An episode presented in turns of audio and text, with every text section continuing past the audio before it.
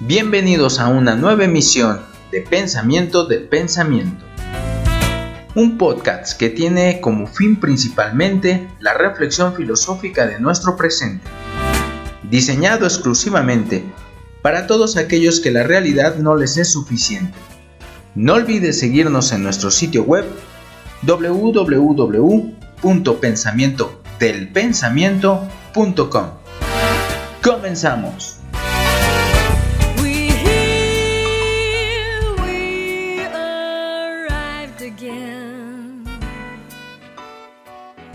Buenos días, buenas tardes, buenas noches. Una vez más, es un gusto estar con ustedes.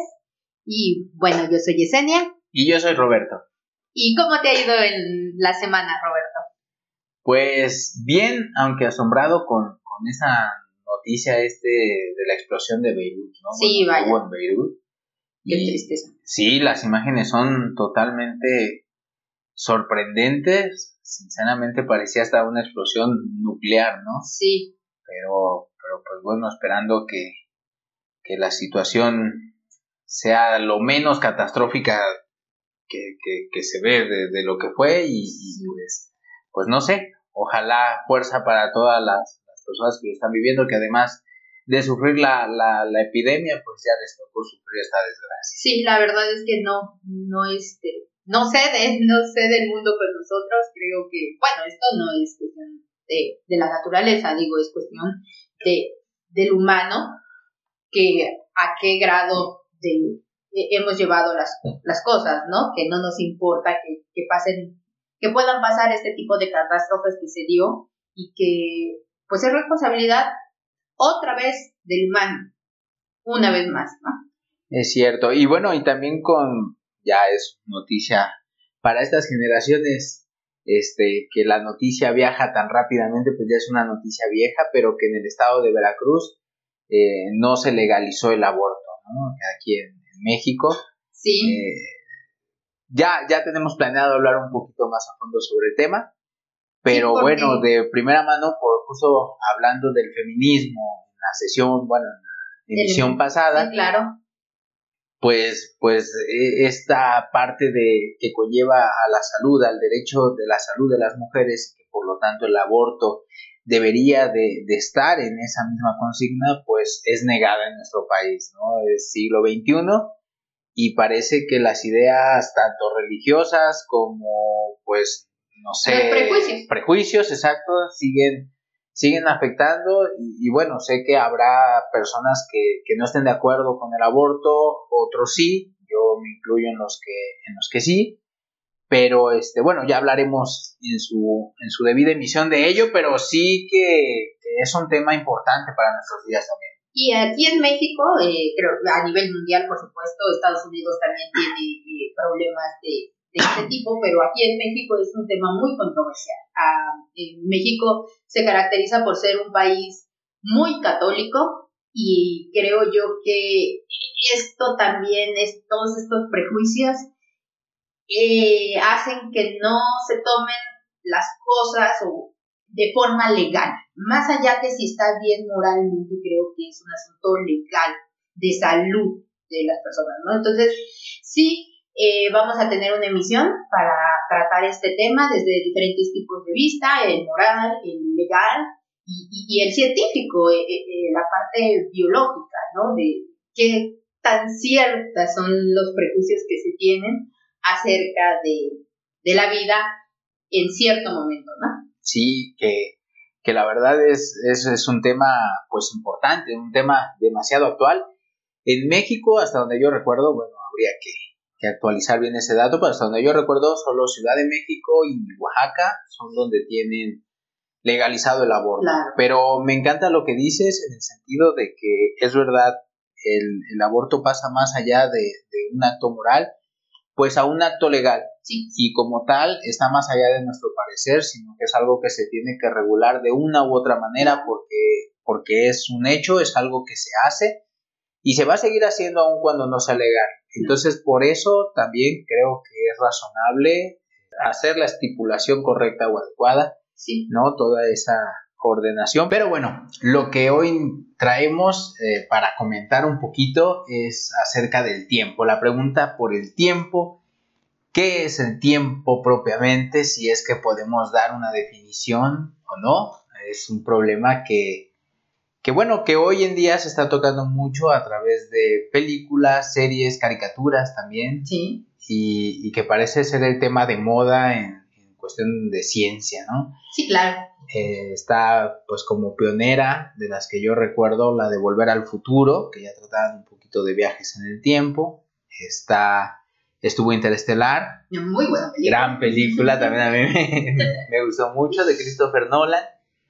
Y ahora pues eh, 2020 acaba de, de- de, pues de promoverse la tercera temporada de Dark. Que Que ya, A mí en lo personal me encantó la serie, la verdad. Sí, es muy, muy buena serie. Trae un poquito de todo. Trae cuestiones filosóficas, de religión también, Sí. de física Ciencia, y ciencia en general. Eh, a mí también personalmente me gusta, me gustó mucho, mucho la serie.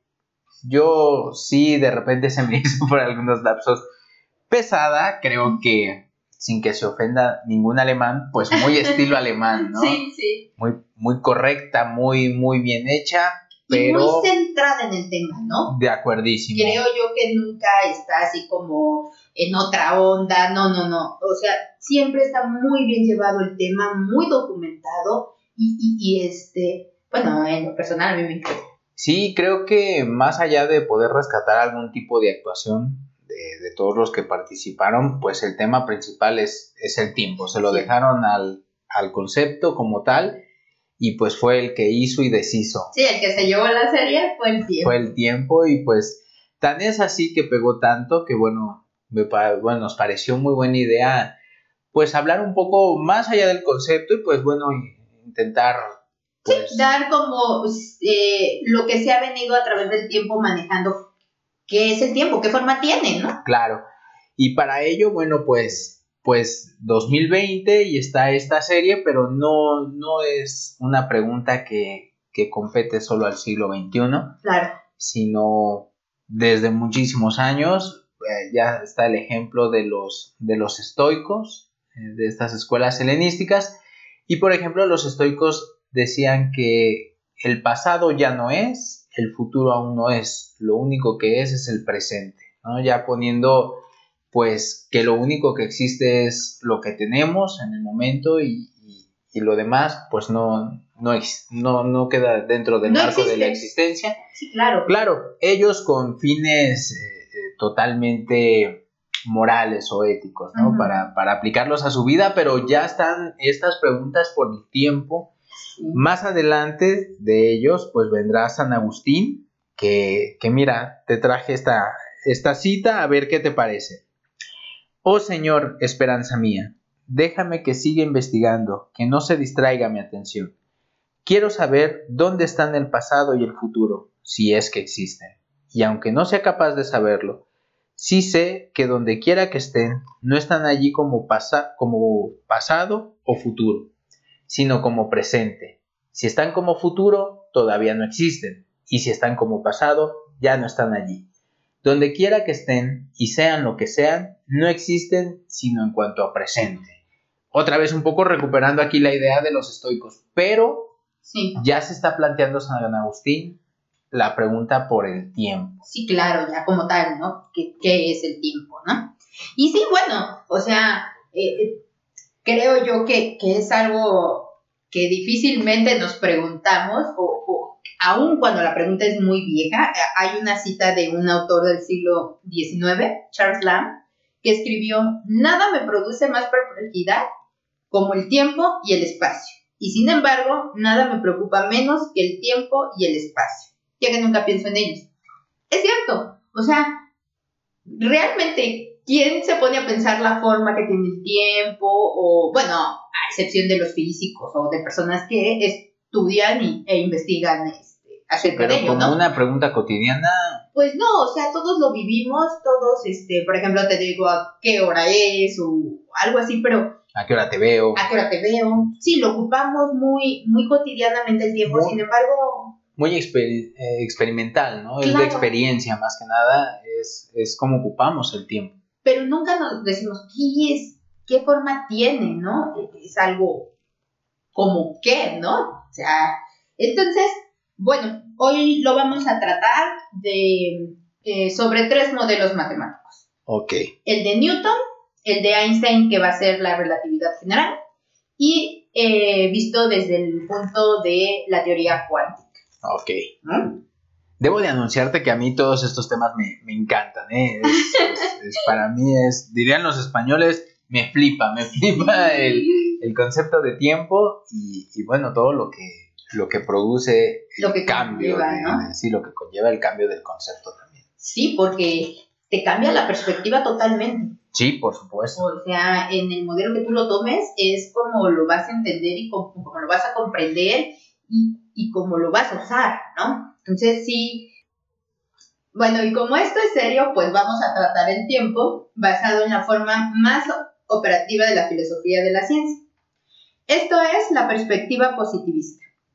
Entonces, bueno, según esta forma de pensar, una teoría científica es un modelo matemático que describe y codifica las observaciones que realizamos.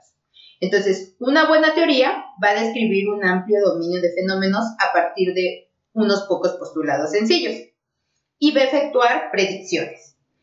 Si cuando hagamos las pruebas coinciden con las predicciones, bueno, pues nuestro modelo está bien, ¿no? Si no, bueno, pues hay que, hay que cambiarlo, ¿no? Entonces, eh, visto desde esta, este, desde esta perspectiva positivista, es como trataremos el tiempo. Por lo tanto, pues no vamos a poder decir en sí qué es realmente el tiempo. Ajá. Pues todo lo que vamos a poder hacer es describir lo que hemos visto que constituye pues un excelente modelo matemático y, decir a qué predicciones nos conduce esto, ¿no? Entonces, bueno, como ya les había adelantado, vamos a tener tres modelos matemáticos, el de Newton, el de Einstein y el de eh, la teoría cuántica. Bueno, pues Newton en 1687, en su principio matemática, él da el primer modelo matemático acerca del tiempo. Entonces, bueno, para Newton, el tiempo va a ser una línea donde los va a ser una línea infinita. Ambos lados se van infinito. E, en este sentido, pues para Newton el tiempo siempre existió y siempre existirá, ¿no? Entonces, como imagínense ustedes una vía de un tren y, y ¿qué es infinita la vía? Una vía recta, infinita. Sí, yo en, eh, recordando un poco de mis clases de filosofía de la ciencia, ah, se hablaba mucho de que tenía esta frase Newton de, de decir que el tiempo era la piel de Dios. Eh, es decir, el tiempo lo está pensando con las mismas propiedades de Dios, infinito, que siempre ha estado y que no depende de nada más que de sí mismo prácticamente. Sí, e, e, efectivamente, sí tienes eh, totalmente razón. Para Newton es independiente del espacio y independiente, por supuesto, del universo y de todo. O sea, el tiempo es algo aparte que siempre ha existido y que siempre va a existir.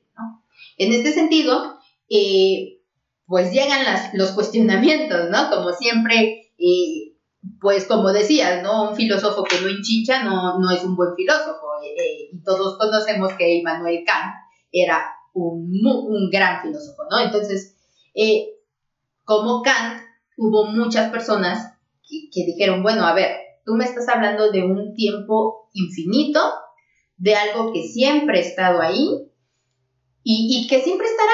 Entonces, eh, bueno, ¿y el universo por qué se creó en este tiempo? ¿Qué tiene este tiempo de particular como para que el universo se haya creado en este momento, en el momento en que se creó, ¿no?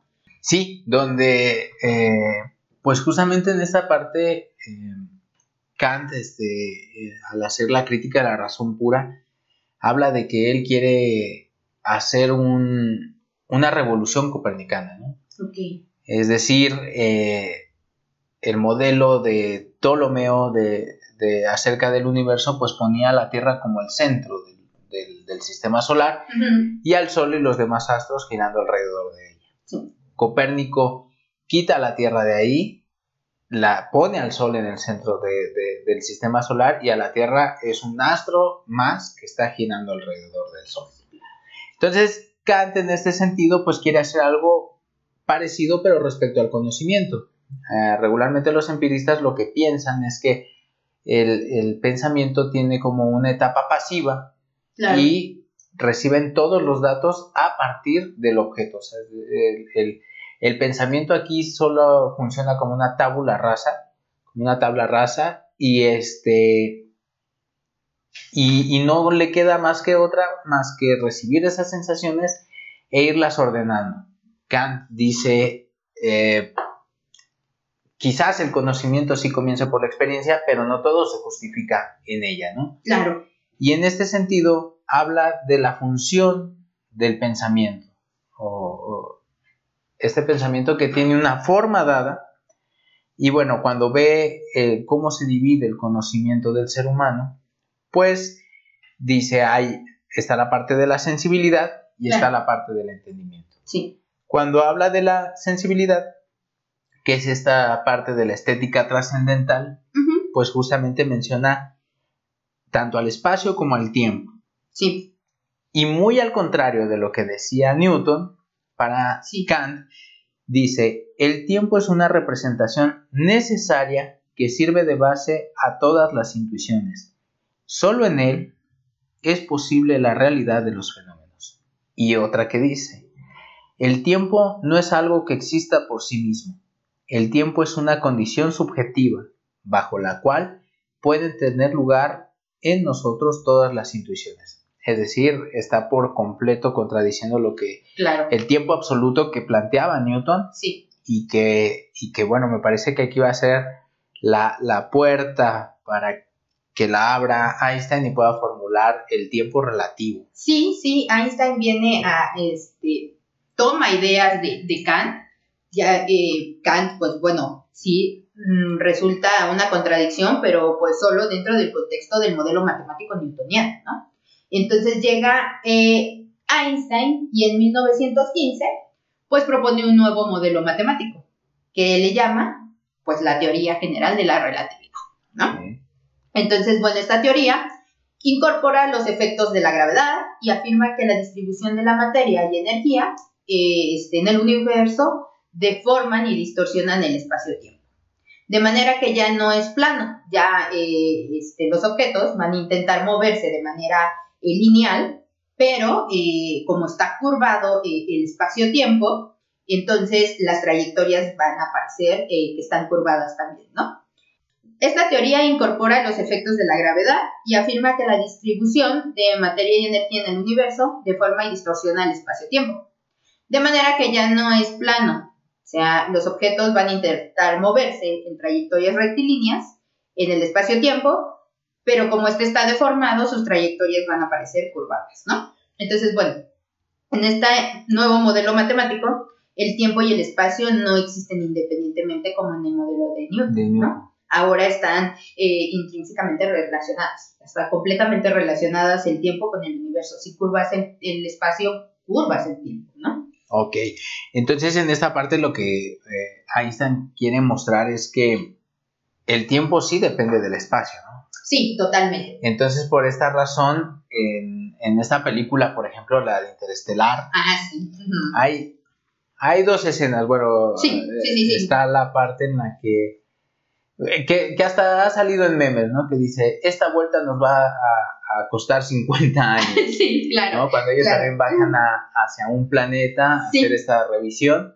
Y cuando suben, su compañero es más viejo que ellos. Que ellos. Y la otra, bueno, la maravillosa, cuando él regresa, el papá regresa, encuentra a su hija anciana y él a la misma edad. A la misma edad. Sí, esta, eh, a ti que te encantan las, este... Las paradojas. Las paradojas, a esta se le llama la paradoja de los gemelos. Einstein eh, nos dice que la velocidad de la luz es una velocidad constante, no cambia, independientemente a la velocidad que tú vayas o a la velocidad que yo me mueva, eh, la velocidad de la luz es constante. Entonces, ¿qué es lo que cambia? El tiempo. Es que ahí viene lo de la relatividad del tiempo. Del tiempo. Tú tienes un tiempo, yo tengo un tiempo. Entonces, esta paradoja de los gemelos lo que nos dice es que si, si, hay, si hay unos gemelos y a uno lo mandamos al espacio a andar allá viendo, a, eh, moviéndose a, a, una velocidad aproximada a, la velocidad de la luz y el otro gemelo se queda en la Tierra, entonces el tiempo va a pasar más lentamente para el gemelo que anda eh, raspando la velocidad de la luz que el que se quedó aquí en, la, tierra, ¿no? Entonces cuando regrese el gemelo que andaba en el espacio, pues va a regresar más joven de lo que está su gemelo aquí en la Tierra. Entonces es mucho lo que, lo que comentabas del, de esta película interestelar, de cuando el papá se va y regresa él prácticamente a la misma edad. Sí. Y la hija ya es una persona anciana, ¿no? Sí, sí, sí. habla acerca de esta... De esta paradoja. De esta paradoja, Oye, pues qué grandioso. Entonces, en mi próxima reunión, bueno, cuando la pandemia nos lo permita, seguramente podré sacar este dato. Sí, seguramente. Este dato curioso. Por supuesto que sí. Y bueno, eh, y por ejemplo, ¿qué, ¿qué, implicaría este, esta nueva forma, este tiempo relativo en, en, en, la teoría, o sea, en la teoría de Einstein? ¿Qué, ¿Qué nos trae de comprensión distinta a la de Newton? Bueno, cuando uno estudia estas eh, ecuaciones, a lo que te llevan es a un inicio y a un final de nuestro universo, del tiempo y del universo. Okay. Newton para Newton es algo que siempre ha existido y siempre existirá, entonces es algo infinito en ambas direcciones. Y para Einstein, eh, sus ecuaciones a lo que van a llevar es que no es así. El tiempo tuvo un inicio y tuvo un final. Okay. Y el universo, por lo tanto, tuvo un inicio y un final. Nosotros ahora a partir de Einstein vamos a entender lo como un espacio-tiempo. Para nosotros ya va a ser un espacio-tiempo. Entonces vamos a hablar de cuatro dimensiones, ¿no? Okay. Para Newton estaban eh, separadas, el, espacio era una cosa, el tiempo era otra, ajena. Einstein las junta. E, ese, es, ese, es, un momento conceptual importante. Sí, es, eh, te cambia completamente, ¿no? La, la percepción de todo por eso Einstein tuvo tantos premios Nobel, por eso... Eh, es una figura por lo demás reconocida y reconocida. Aun cuando Chaplin le decían, a, ti nadie te entiende y todo el mundo te quiere, e, es eso, ¿no? El, uno tratar de entender qué es lo que, lo que está diciendo, qué es lo que, lo que pudo demostrar, qué, qué es eso que está él plasmando, ¿no? Sí, claro. Entonces, eh, conceptualmente eh, es un shock eh, para el tiempo, como lo va a venir a hacer la teoría cuántica. Va a ser un, shock completamente a todo lo que teníamos, creíamos que conocíamos y teníamos este, ya prescritos en nuestra cabeza. Entonces, Einstein dice, mira, si curvas el espacio, curvas el tiempo. Aun cuando para la relatividad general, el tiempo siempre, siempre va a tener la misma dirección. Va a ir del pasado al futuro. Ok. Entonces, eh, en 1968, eh, Hawkins con Bernson eh, demostraron que el modelo matemático de la relatividad general nos lleva a que el universo tuvo que tener un comienzo y pues haciendo lo análogo, un final. Ellos le llamaron Big Bang, es, el Big Bang. ellos hablan de una singularidad donde este, todo emerge. Todo emerge. O un hoyo negro donde todo lo jala. Todo se va. Ajá, entonces, bueno, si uno piensa en la teoría del Big Bang, eh, muchos, eh, muchos físicos eh, quedaron como un poco recelosos acerca de este, de este, de esta demostración, este, porque, pues, habla de, algo que no, que el modelo de la teoría eh, de la relatividad no puede saber bien a ciencia cierta qué es lo que pasa en esas singularidades. Hay problemas en esas singularidades. Una singularidad es donde todo explota, donde todo se vuelve caótico, donde no sabemos qué es lo que pasa, ¿no? Por ejemplo, yo que estudio variable compleja, que después hablarán, para nosotros una singularidad es donde una función se va a infinito.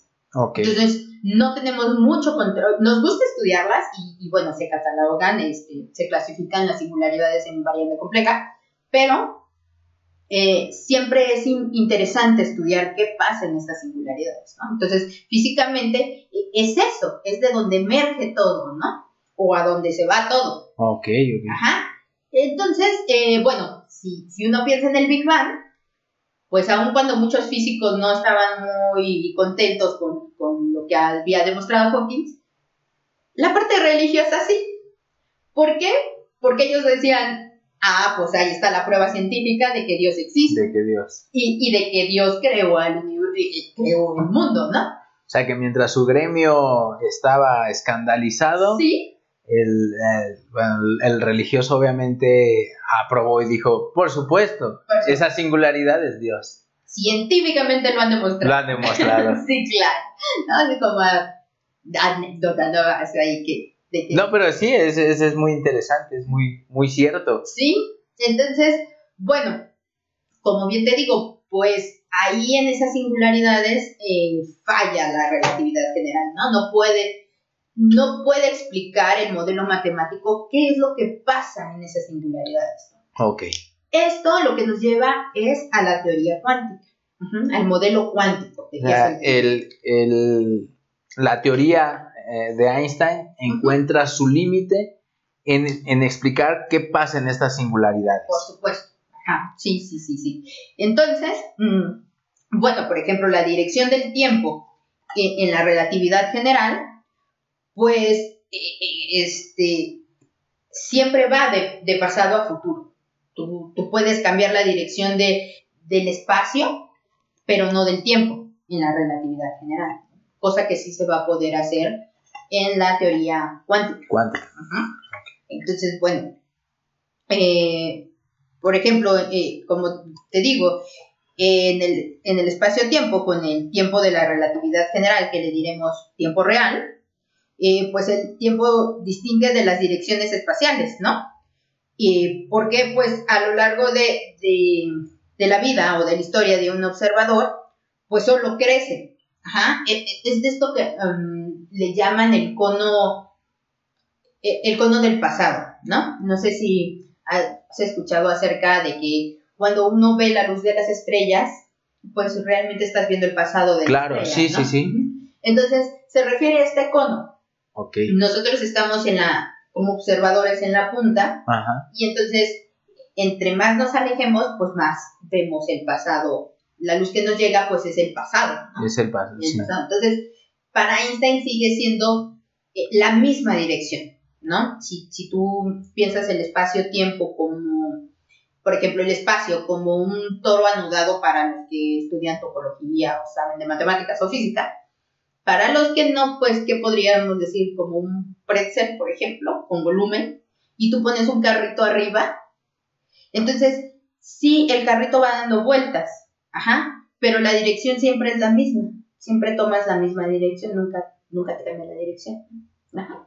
Entonces, eso es lo que, lo que va a ser para la, para la relatividad general. Entonces, la, la relatividad general, ¿cómo es el tiempo? ¿Qué forma tiene el tiempo? Bueno, pues tiene la forma de un, de un hilo otra vez o, o una recta, y, este, pero con un inicio y un final.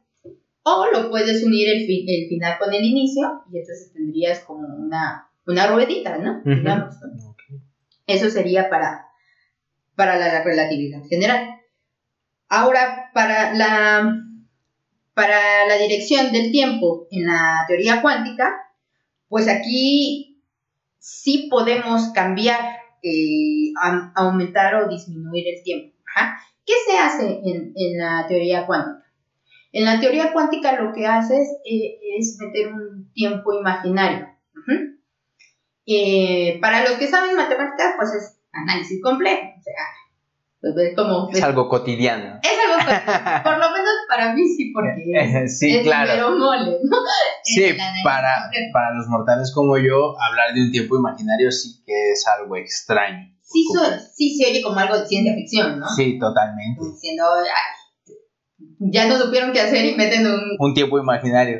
Bueno, pues les puedo asegurar que matemáticamente está todo bien sustentado en la parte imaginaria, ¿no? Yo veo análisis eh, complejo y, y ahí lo que usamos pues, son números imaginarios. Entonces, para los que saben matemáticas y, física, saben que esto está bien sustentado.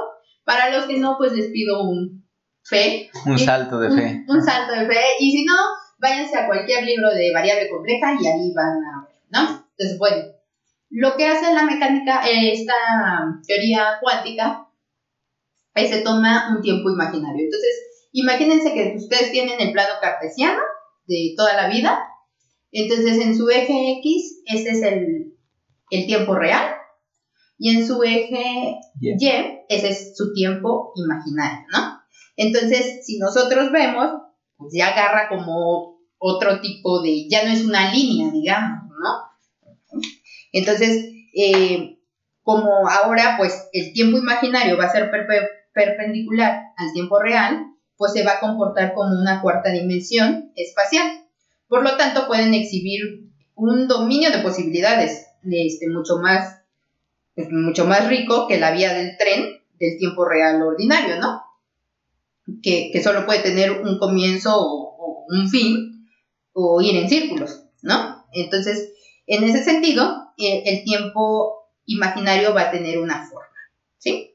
Entonces, ahora hablamos de, diferentes formas del tiempo. Entonces, ahora, si nosotros nos imaginamos, por ejemplo, imagínense todos una esfera. Entonces, ahora nuestro espacio-tiempo imaginario va a tener la forma de una esfera. Y la dirección de este tiempo imaginario, pues lo podríamos representar eh, la distancia eh, desde, desde su polo sur, es decir, imagínense ustedes la Tierra y que la, le ponen un hilo alrededor.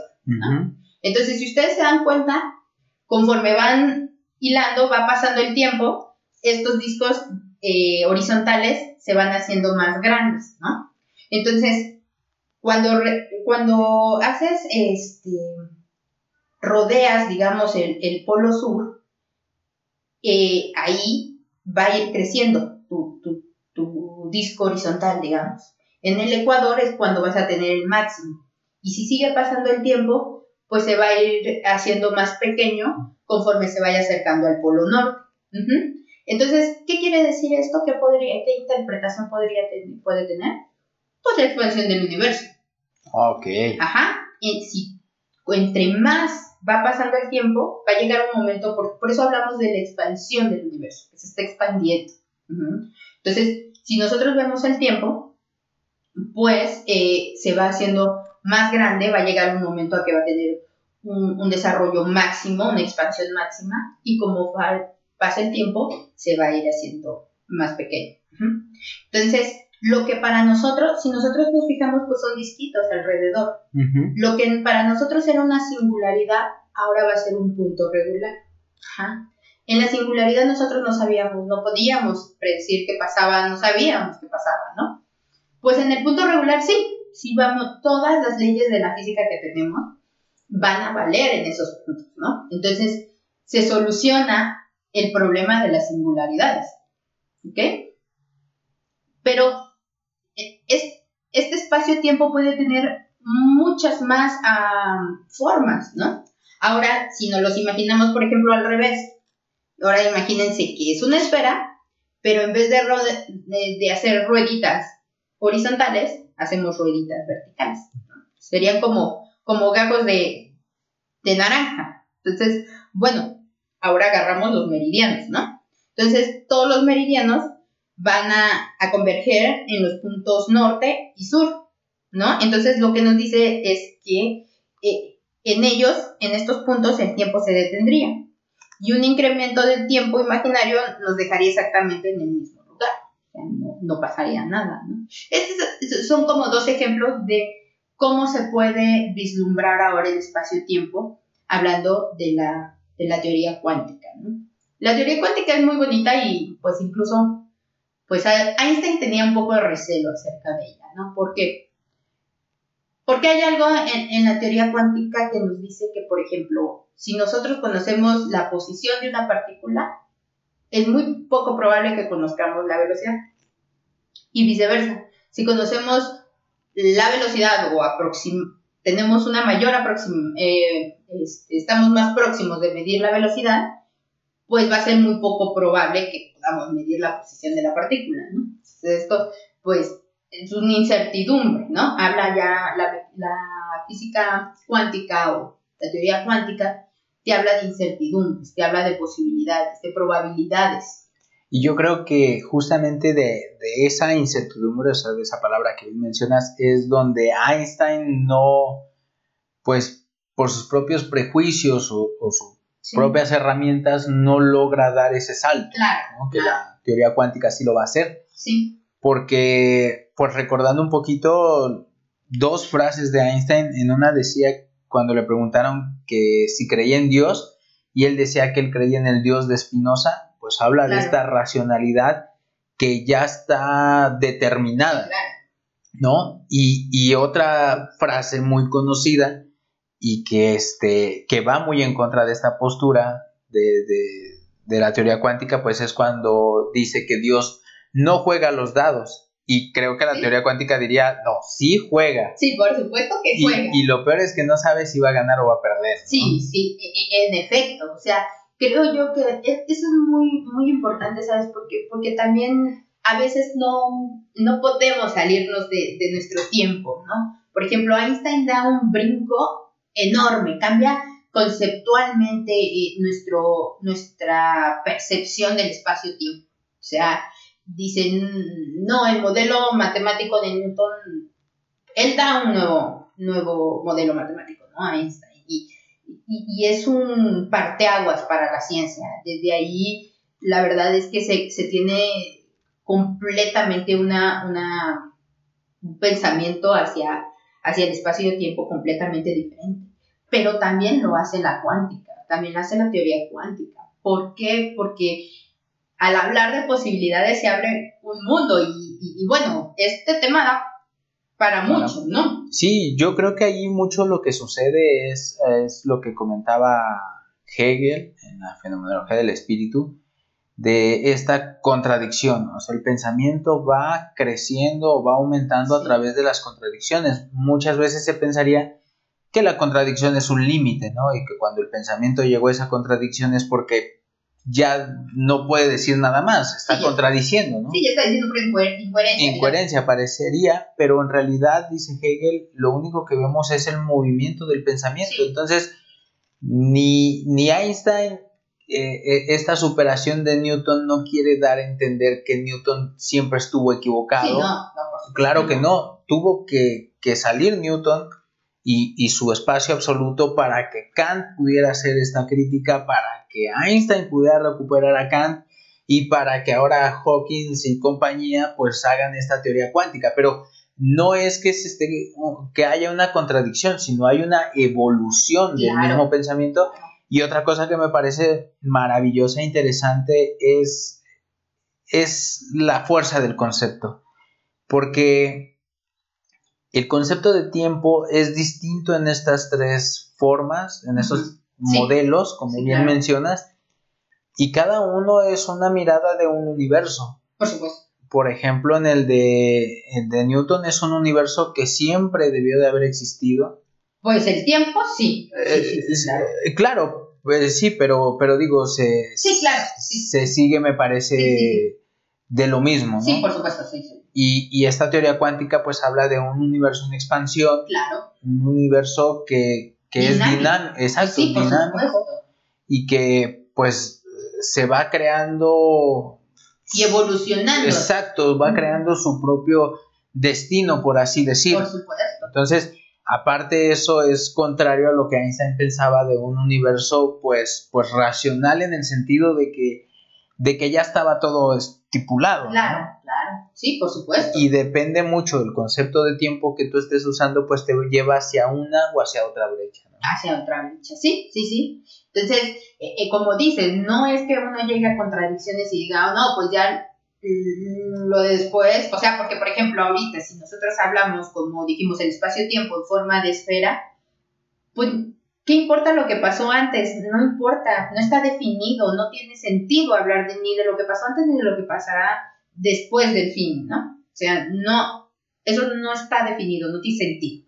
¿no? Entonces van cambiando tu percepción de cómo ves el mundo y, y, y al universo, ¿no? Y al tiempo y en, en, el que estamos. Claro. ¿no? Entonces, e, e, es muy interesante porque, como tú bien lo mencionaste, eh, no es que, que digas, llegue una contradicción y ya lo que sigue son puras incoherencias o, o, este, o está mal mi, mi razonamiento, ¿no? No, te lleva a esforzarte para decir, a ver, ¿cómo soluciono este problema en el que me metí? ¿no? Sí. No Sí. darle la vuelta, sino atacarlo. Sí, por supuesto, y insisto, es, en- es un pensamiento que se está moviendo, o sea, el pensamiento no tiene una forma dada, eh, es justo la, la crítica que le va a hacer Hegel a Kant, pero, pero bueno, eh, más allá, digo, eh, eso podría ser tema para otra situación, para otra misión, pero sí, a mí me, me gusta mucho, eh, comenzamos un poquito hablando de los estoicos, de San Agustín, ahora Newton, Kant, Sí. Einstein, Hawkins, bueno, teoría cuántica en general, y este, y lo que vemos es eso, ¿no? El pensamiento intentando comprender su, su mundo, su Claro. universo, y, y va a tener que utilizar todas las herramientas que necesite. Y si necesita curvar el tiempo como lo hizo, lo va a hacer. Lo va a hacer. Y si necesita crear tiempos imaginarios, lo va a hacer, porque el pensamiento hacia eso es su labor, comprender. Por supuesto. Y, y, y es nuestra es nuestra razón hablando, ¿no? Oye, pues de verdad muy, muy interesante. eh, de verdad estoy, eh, me encanta, te lo digo, eh, los temas. Yo no estoy tan adentrado como tú. Bueno, tú en una parte de la licenciatura sí, sí estabas pegadita a física, ¿no? Sí, la licenciatura pues es físico-matemático, llevamos materia de las dos. Ya yo estoy encaminada, bueno, yo soy matemática pura, y, y, pero no deja de estar relacionado. Por ejemplo, yo estudio algo que se llaman los cuaternios y los cuaternios están en una cuarta dimensión. Entonces, sí tiene mucho que ver eh, con la física también. eh, eh, es solo saber cómo ponernos de acuerdo con los físicos cómo, cómo es. Sí, claro. No, ¿no? pues cada quien lleva agua a su molino, ¿no? Sí, pero la herramienta matemática ahí está. Y la matemática lo que te ayuda es a sustentar todo, porque si bien es cierto, eh, el a veces nos metemos en problemas muy grandes y, y hay problemas, por ejemplo, que llevan siglos sin resolverse, o por ejemplo, uno muy mencionado es el teorema, el último teorema de Fermat, eh, que, que duró 300 años sin, sin ser resuelto, ¿no? Entonces, eh, sí como matemático, eh, a veces, eh, pues, es tanta la rigurosidad que llevamos que, que tenemos que mostrar todo lo que decimos, tenemos que, que sustentarlo, que demostrarlo. Y a veces el físico en esa parte es un poco más, eh, pues, Relajado. más libre, sí, más libre, eh, Ok. toma lo que le, Lo que le funciona. y, y en el modelo matemático como le funciona, ¿no? Entonces, e- ellos son un poco más libres y de hecho hay, eh, yo tengo amigos físicos que luego me dicen, no, es que ustedes, ¿para qué demostrarlo si funciona, no? O sea, en mi caso, el- para lo que yo quiero, funciona, ¿no? Entonces, sí, cada uno lleva, como tú dices, agua a su molino, pero sí están íntimamente muy Sí, relacionadas, Sí, ¿no? por supuesto. Bueno, pues agradecerte de verdad que, que nos compartas este un poquito de estos temas. Creo que comenzamos también diciendo sobre que es un tema muy, muy de moda por, por las series, Claro, por, pero nos dimos cuenta que ni tan reciente, ¿no? Que ni tan reciente y ni tan sencillo como un viaje de tiempo. Por ¿no? supuesto. Este, no sé, yo me gustaría que todos los que nos escuchen, pues, pues ahí está la página, este, para que pudieran dejar sus comentarios. También está el Facebook. Y, y bueno, creo que es un tema muy interesante, igual y, y no sé si te gustaría, podríamos hacer después una segunda parte a- Por supuesto, andando más en el tema. A mí me pareció maravilloso y pues no sé, alguna conclusión que quieras dejar. No, pues eso, ¿no? Que, que a veces uno piensa que las preguntas son nuevas o, o- o- o que, o que son muy sencillas de responder y, y- no, si bien creo yo que cualquiera que se quiera dedicar a la ciencia debe de tener una mente abierta, porque como decía Einstein, la mente solo funciona, la mente es como un paracaídas, solo funciona si se abre. Entonces, tener una mente abierta y saber que el que uno no llegue o, no comprendas del todo algo no está mal. E, e, es simplemente pues trabajar en ello, ¿no? Y, que el tiempo no, no es algo, el tiempo, el espacio, son, son ideas muy abstractas, ¿no? Que, que, este, que a veces pues si uno ve algo o algo y no le entiende, pues no es que uno esté mal, ¿no? Sino que realmente son temas muy complejos. No, y con esto que nos acabas de, mencionar, yo creo que podríamos regresar a, ver un poquito las series desde otra perspectiva. Claro. Que no solamente se juega, eh, no sé, diferentes formas de ver el tiempo, se juegan muchas teorías, se juegan formas distintas de comprender el universo en la misma serie, ¿no? Eso es lo la riqueza que lleva hacia comprender un poquito más sobre los temas no solamente es si se puede o no viajar en el tiempo, por medio de qué artefacto, que si en un carro, que si en una cajita como la que tienen. Más allá de eso es, es cómo el concepto de tiempo transforma nuestra forma de comprender nuestra vida, nuestro mundo y nuestro universo. Y, y, eso para mí es la gran belleza, la gran belleza también que presentan estas series y la gran belleza que, que, bueno, pues nos has venido a mostrar y bueno. Sí, pues yo, bueno, será que yo me dedico a, a estudiar matemáticas, ¿no? A, a, investigación, pero para mí son temas fascinantes. Para mí la matemática, bueno, eh, hablando ya de la matemática como real, las ecuaciones, todo eso, para mí, pues tienen un valor incalculable, ¿no? Son bellísimas y, y, y que las teorías físicas pues tienen su sustento, o sea, tratan de, de como bien dices, de, de, ver el mundo en el, que, en el que nos desarrollamos, ¿no? Entenderlo. Bueno, pues así despedimos este, este, este emisión, este episodio, eh, que trató acerca del tiempo, espero les haya gustado. A mí, a mí me encantó. Muchas gracias. a mí también me encantó, ¿eh? Y bueno, con esto nos despedimos. Bueno, pues, nos escuchamos en la próxima emisión. Bye. Chao.